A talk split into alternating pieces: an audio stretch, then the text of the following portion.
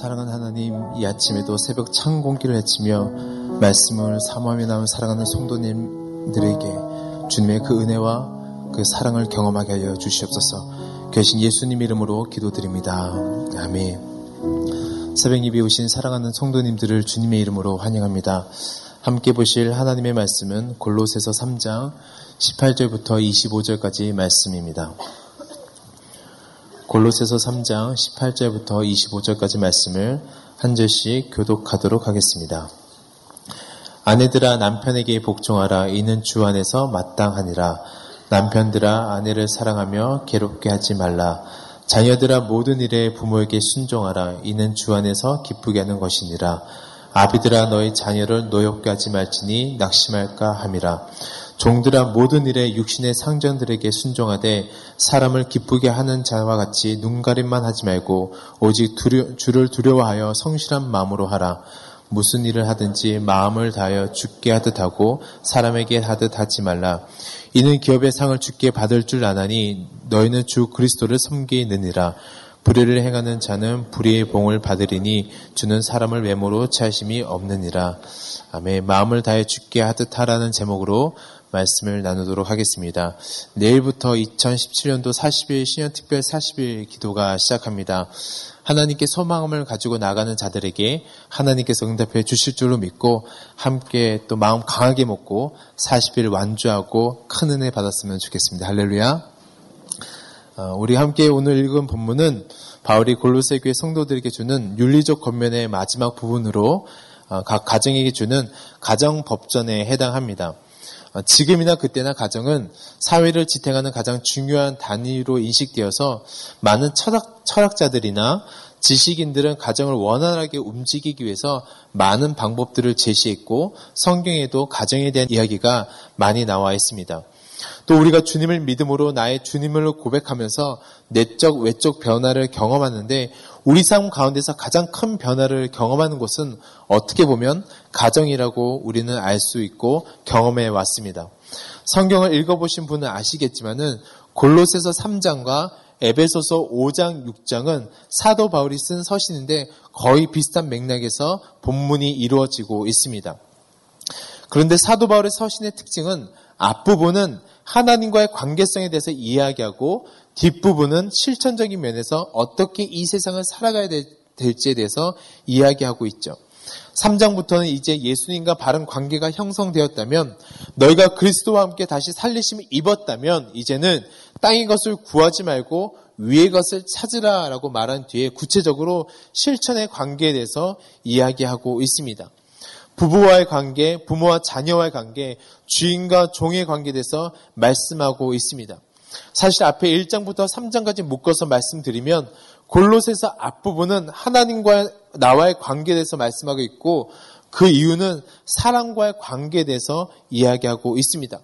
그래서 신앙생활에서 두 가지만 두 가지 관계만 기억하면 됩니다. 바로 하나님과 나와의 관계, 그다음에 사람과 사람과의 관계, 즉 신앙생활은 관계라는 것을 우리는 알 수가 있습니다. 이것은 사복음서에 보면 율법사가 예수님께 나와서 예수님 율법이 어떤 율법이 제일 큰가요? 라고 질문했을 때 예수님께서 율법사에게 율법을 요약해서 이야기하셨습니다. 마태복음 22장 37절 이하에 보면 내 마음을 다하고 목숨을 다하고 뜻을 다하여 주 너희 하나님을 사랑하라고 첫 번째 하나님과의 관계에 대해서 이야기하고 그 다음에 두 번째 내 이웃을 사랑하라고 이야기하고 있습니다. 이 두 관계만 잘 되면 모든 것이 잘 될 것인데 우리가 기억해야 될 것은 이 두 관계 안에서도 우선순위가 있다라는 것입니다. 언제나 첫 번째 관계가 잘 되어야지 결과론적으로 두 번째 관계가 잘 되게 된다는 것입니다. 바로 하나님과의 관계가 잘 될 때, 잘 될 때 성도 간의 관계, 사랑과의 관계가 잘 된다는 것입니다. 제가 어제 말씀을 준비하면서 골로새서와 에베소서를 함께 보면서 한 구절도 예외가 없다는 것을 깨달았습니다. 무슨 말이냐면 오늘 본문을 보면 사랑과의 관계 총 다섯 가지가 나옵니다. 4장 1절을 포함하면 총 여섯 가지 관계가 나오는데 아내가 남편에게, 남편이 아내에게, 자녀가 부모에게, 부모가 자녀에게, 종이 주인에게, 주인이 종에게 총 여섯 가지 관계가 나오는데 그 안에 하나라도 주님이란 단어가 없는 것이 없습니다. 에베소서를 보면 아내들아 남편에게 복종하기를 죽게 하듯 하라. 오늘 말씀에는 주 안에서 마땅하다고 되어 있습니다. 그러니까 아내와 남편이 관계는 너와 나의 관계가 아니라 기준점이 있다는 것이죠. 아내들아 남편에게 복종하기를 죽게 하듯 하라. 즉 주님께서 주님과의 관계가 되어 있지 않으면 남편과 아내와의 관계가 어떻게 설정해야 될지 기준점이 없다는 것입니다. 죽게 하듯 해야 하니까 나하고 주님과의 관계가 되어 있지 않으면 이 말씀 머리로는 이해하지만은 마음으로는 이해할 수 없다라는 것입니다. 모든 관계는 너와 나의 관계가 아니라 기준점이 주님이라는 것입니다. 주님과의 관계 안에 그 나머지가 관계가 설정해지는 것이지 서로 좋다고 되는 것은 아닙니다. 이것을 성경은 우리에게 말씀하고 도전하고 있다라는 것이죠. 남편과의 관계도 마찬가지입니다. 에베소서에 보면 남편들아 아내를 사랑하기를 그리스도께서 교회를 사랑하는 것 같이 사랑하라고 되어 있습니다. 그 기준점이 주께서 교회를 사랑하는 것 같이 사랑하라. 언제나 우리의 모든 관계의 기준점은 하나님과 관계가 되어 있을 때 가능한 것이지 사랑과 안에서는 관계가 형성되어 있지 않다라는 것을 말씀하고 있습니다. 자녀도 마찬가지고 부모도 마찬가지입니다. 자녀를 가르칠 때는 주의 교훈과 훈계로 양육하라고 되어 있는데 이것은 주님과 관계가 되어 있지 않으면 우리가 어떻게 가르칠 수 있겠습니까? 종도 마찬가지입니다. 모든 관계는 다 주님과 관계를 연결해서 상대방과 연결되는 것입니다. 이것이 오늘 본문에서 가장 중요한 마스터 열쇠가 되는 것입니다. 그리고 바로 이것이 주님 안에서 인간 관계입니다. 우리 모든 관계는 그 중심에 주님과의 관계성이 있어야 되는 것을 오늘 성경은 우리에게 이야기하고 있습니다. 그리고 그 중심 안에서 맺어질 때 아름답고 복된 관계가 된다는 것을 전제하고 있습니다. 창세기에 나오는 아담과 하와도 마찬가지죠. 어, 주님과 관계가 제한되어 있을 때는 아담하고 하와는 너무 좋았습니다. 아담이 하와를 보고 정말 사랑의 세레나레를 부르면서 너무너무 좋아했지만은 죄가 들어오자 서로 남탓하기 바쁜 어긋난 관계가 되었다라는 것입니다. 그러면서 오늘 본문은 이야기하고 있습니다. 부부와의 관계, 부모와 자녀와의 관계, 직장 공동체 즉 상하가의 관계에 대해서 나눌 수 있습니다. 기독교의 인간관계는 첫 번째는 바로 부부와의 관계입니다. 유교적 측면에서는 부모님에 대한 관계에 대해서 먼저 이야기하지만 특히 요즘에는 좀 자녀에 대한 관계에 대해서 먼저 이야기하지만 성경은 정확하게 부부와의 관계에 대해서 먼저 우리에게 이야기하고 있습니다. 부부와의 관계가 잘 될 때 부모님께 잘할 수 있고 그 모습을 본 자녀들이 아름답게 성장할 수 있다라는 것이죠. 그래서 성경은 에베소서와 골로새서는 부부와의 관계에 대해서 먼저 우리들에게 이야기하고 있습니다. 저는 오늘 말씀을 통해서 2016년 마지막 다시 한번 우리 가정이 믿음 안에서 주님께서 세우신 가정의 법칙에 따라서 굳게 서서 2017년을 하나님께서 우리에게 맡기신 사명을 감당할 수 있는 믿음의 가정 되시길 주님의 이름으로 축원합니다. 우리 18절과 19절 말씀을 다 같이 봉독하시겠습니다. 시작. 아내들아 남편에게 복종하라. 이는 주 안에서 마땅하니라. 남편들아 아내를 사랑하며 괴롭게 하지 말라. 첫 번째 아내와 남편의 바른 관계에 대해서 이야기하고 있습니다. 그러면서 이야기하죠. 아내들아 남편에게 복종하라. 이 복종이라는 단어의 자매님들이 좀 불편하게 생각할 수도 있습니다. 어, 그런데 이 복종이라는 것은 단순한 맹목적인 복종이 아니라 하나님께서 세우신 질서 안에서 복종하라입니다. 또 이 말씀을 읽고 하나님께서 아내들에게만 복종하라고 요구했다고 남편들이 결론을 내려서도 안 됩니다. 아, 아내 되신 분은 옆구리를 치면서 이제 나에게 복종해라고 하시면 큰일 납니다. 왜냐하면 비싼 맥락의 말씀을 교환한 에베소서 5장 21절에 보면 그리스도를 경외함으로 피차 복종하라고 말씀하고 있습니다. 성경은 결코 일방적인 복종을 가르치는 것이 아닙니다. 예수 안에서 거듭난 자들은 예수님을 주님으로 고백하게 됩니다. 즉 예수 그리스도께 복종하는 삶이 시작된다라는 것이죠. 그리스도를 경외하는 심정으로 주께서 사랑하는 남편과 아내를 사랑하고 섬기라고 이야기하고 있다라는 것입니다. 복종이라는 단어는 원래 군대 용어인데 차례로 정렬시킨다라는 뜻을 가지고 있습니다. 다시 말해 사도 바울은 어, 가정 내 질서를 위해서 남편에게 복종할 것을 아내에게 권면하고 있다라는 것입니다. 그래야 남편들이 하나님께서 의도하신 대로 가정의 리더로 세워질 수 있기 때문에 그렇습니다. 아내의 눈으로 남편을 보면 참 많이 부족하죠. 어, 가만히 보면 우리 남편들은 두 눈을 의식하면서 살아갑니다. 하나는 하나님께서 보신 눈과 두 번째는 아내님들이 보신 눈을 두 눈의 기준에서 남편들이 살아갈 수 있습니다. 그런데 그 눈빛 안에서 어느 남편이 떳떳할 수 있겠습니까? 하지만 주님께서 세우신 그 질서 안에서 남편들에게 복종하라고 말을 하고 있습니다. 질서가 없다면 어떨까요? 이 세상에 살아갈 때 질서가 있는 것처럼 우리 가정에도 하나님께서 세우신 질서가 있다라는 것입니다. 가끔은 이 질서가 불편할 때도 있지만 결국 지킬 때 안전할 수 있고 우리 가정을 더욱더 아름답고 유익하게 해준다라는 것입니다. 사랑하는 아내 된 또 아내 될 자매님들 복종은 열등한 자에게 요구되는 태도가 아닙니다. 동등한 인격 사이에도 복종은 이루어질 수 있습니다. 예수님은 하나님의 아버지의 뜻을 철저히 복종하는 삶을 사셨습니다. 하나님의 뜻과 섭리를 이루시기, 이루시기 위해서 말이죠. 이와 마찬가지로 성경은 가정에서 하나님의 뜻을 이루기 위해서 아내들은 남편에게 복종해야 한다고 가르치고 있습니다. 저는 이 하나님의 질서를 믿음으로 받아서 순종할 수 있는 우리 모든 자매님들 되시길 주님의 이름으로 축원합니다. 할렐루야. 어, 그렇다면 이제 남편에게는 하나님께서 어떤 말씀을 하시는지 우리 형제님들만 19절 말씀을 다 같이 봉독하겠습니다. 시작.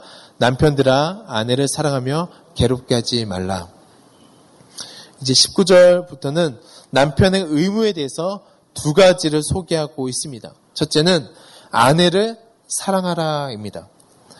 원어 성경에 보면 보통 사랑이란 단어는 어, 보편적으로 남녀 간의 통속적인 사랑을 뜻하는 에로스라는 단어를 사용하는데 오늘 본문에는 아가페란 단어를 사용하고 있습니다. 에로스의 사랑은 조건적 사랑입니다. 연애를 할 때 처음 만났을 때 만나자마자 주님께서 우리를 사랑하는 것처럼 자매를 사랑하는 형제님들은 없습니다. 교제할 때부터 연애할 때부터 상대방이 무엇이 마음에 들어서 교제를 하고 결혼을 하게 되죠. 그런데 중요한 것이 하나가 있는데 부부가 되었을 때는 아가페로 사랑하라고 성경은 남편들에게 권면하고 있습니다. 아가페 사랑은 예수님께서 보여주신 조건 없는 사랑입니다. 자신의 전부를 내어주신 희생적인 사랑인 것이죠. 남편 된 우리 형제님들, 우리 아내를 사랑하십시오. 그런데 어떻게 사랑하냐면 연애할 때 이건 내 스타일이야, 스타일이야 하는 모습이 보이지 않는다 할지라도 사랑하셔야 됩니다. 아무 조건 없이 아내를 사랑해야 됩니다. 더 나아가서 에베소서에서는 보다 구체적으로 말씀하고 있습니다. 그리스도께서 자신의 속죄 제물로 주신 그 사랑에 비교할 만큼 어, 사랑을 강력하게 사랑하라고 남편들에게 도전하고 있습니다. 참 어렵습니다. 왜 어려운지는 모르겠지만은 참 어렵다는 생각이 말씀을 이렇게 연구하면서 들었습니다. 아내가 남편에게 복종하는 것도 어려운 것 같고 남편이 아내를 아가페적으로 사랑하는 것도 어, 쉽지가 않은 것 같습니다. 어, 그래서 그런지 성경은 우리에게 오늘의 말씀을 명령어로 이야기하고 있습니다. 명령은 잘 할 때는 명령하지 않죠. 성경은 명령을 잘하는 사람에게 하는 것이 아니라 잘 못하는 우리들에게 하나님께서 명령으로 남편을 사랑하고 아내를 사랑하라고 이야기하고 있습니다. 오늘 집에 가서서 형제님들, 아내님들 보시면서 손을 꼭 붙잡고 이렇게 말씀해 주세요. 여보, 자기야, 아무 조건 없이 아무것도 따지지 않고 묻지도 않고 자기를 사랑합니다. 그러면 아마 2016년이 행복해질 것이고 2017년이 밝아올 것입니다. 할렐루야.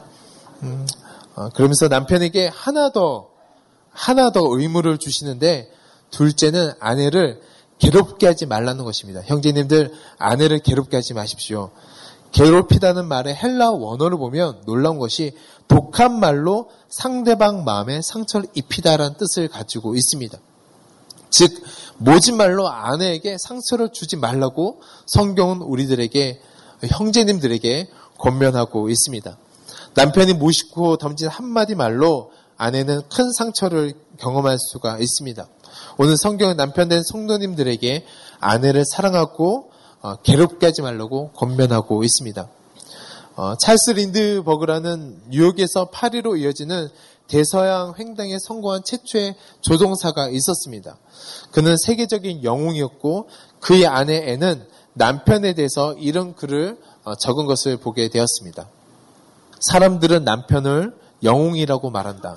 국가의 영웅이라고 말한다. 그러나 남편은 국가의 영웅이, 영웅이기에 앞서 아내인 나의 영웅이다.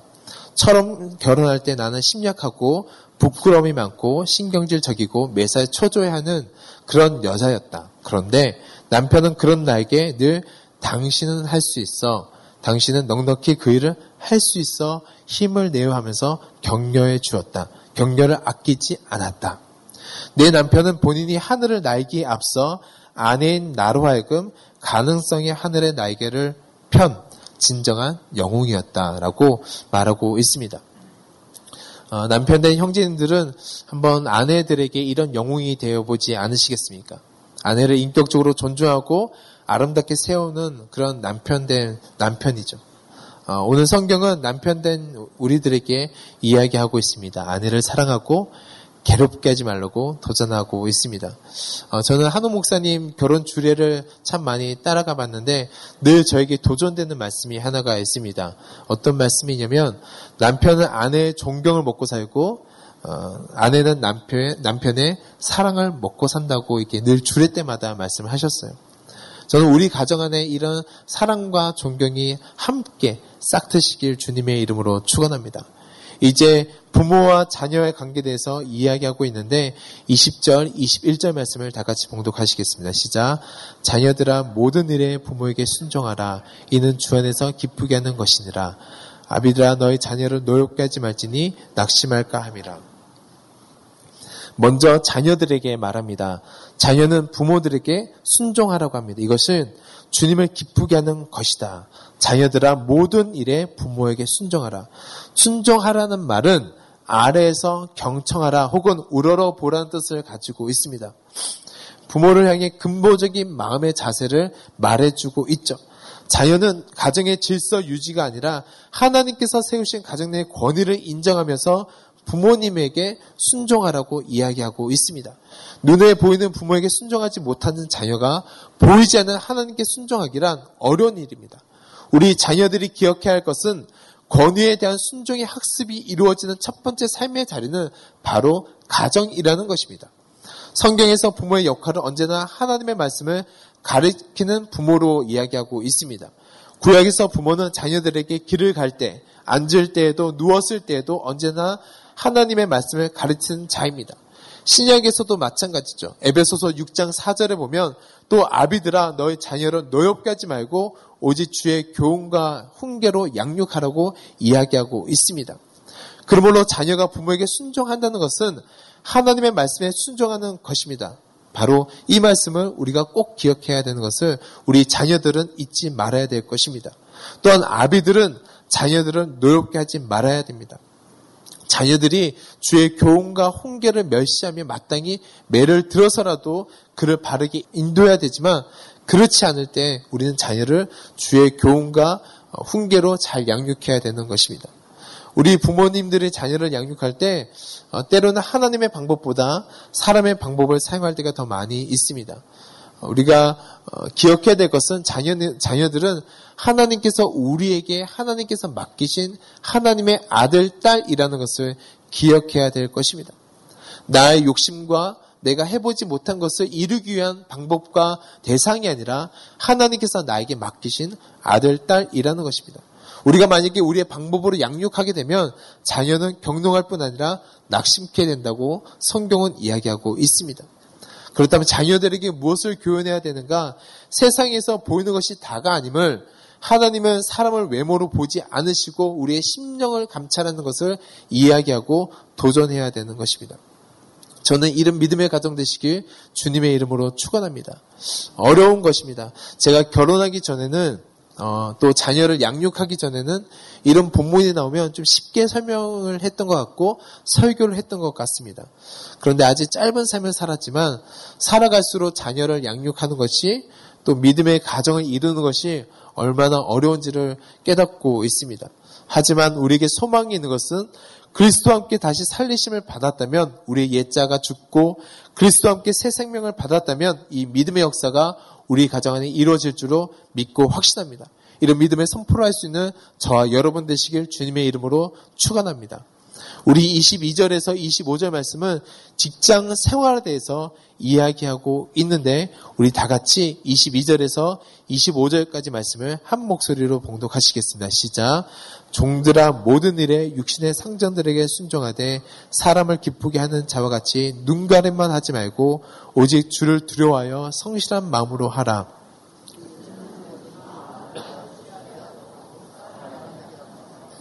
이는 기업의 상을 주께 받을 줄 아나니 너희는 주 그리스도를 섬기느니라. 불의를 행하는 자는 불의의 봉을 받으리니 주는 사람을 외모로 취하심이 없느니라. 골로새서가 쓰여질 당시는 그야말로 노예와 주인의 관계인데도 종이 육신의 상전들에게 어떻게 하라고 되어 있냐면 사람을 기쁘게 하는 것처럼 눈가림만 하지 말고 오직 주를 두려워하는 마음으로 성실한 마음으로 한 마음으로 하라고 이야기하고 있습니다. 무슨 일을 하든지 죽게 하듯 하고 사람에게 하듯 하지 말라고 이야기하고 있습니다. 왜? 우리의 주인은 보이는 주인이 아니라 바로 그리스도 예수라는 것에 대해서 이야기하고 있기 때문에 그렇습니다. 예수 그리스도의 십자가로 말미암아 다시 살리심을 받고 위의 것을 찾은 사람이라면 삶의 원리는 딱 한 가지입니다. 모든 일을 죽게 하듯 하라입니다. 종들에게만 포함되는 것이 아니라 우리가 죽게 하듯 가정에서 직장에서 생활하라고 이야기하고 있습니다. 왜냐하면 우리의 유업이 바로 하늘에서 받기 때문에 그렇죠. 그리고 무서운 것이 하나가 있는데 주는 사람을 외모로 취하시지 않고 후일에 각자 행한 대로 하나님께서 보호한다고 이야기하고 있기 때문에 그렇습니다. 말씀의 결론을 맺고자 합니다. 2016년을 마무리하면서 저와 우리 모든 일들을 돌아보았을 때 우리가 남편에게 또 아내에게 직장에서 동료들에게 후배들에게 어떻게 행동했는지 한번 돌아보았으면 좋겠습니다. 혹시 죽게 하지 못했다면 다시 한번 믿음의 결단을 하고 2017년을 시작했으면 좋겠습니다. 그리고 잘하신 성도님들이 계신다면 우리의 기업의 상이 죽게 받을 줄 알고 포기하지 않고 끝까지 하나님께서 세우신 이 방법에 따라서 우리가 살아갈 수 있는 저와 여러분 되시길 주님의 이름으로 축원합니다. 기도하시겠습니다. 어, 사랑하는 하나님, 오늘의 삶 속에서 누구를 만나던 죽게 행할 수 있는, 있도록 인도하여 주시옵소서. 나의 능력으로 하는 것이 아니라 하나님께서 주신 능력으로 이 모든 것을 감당할 수 있는 오늘 하루가 되게 하여 주시옵소서. 예수님 이름으로 기도드립니다. 아멘.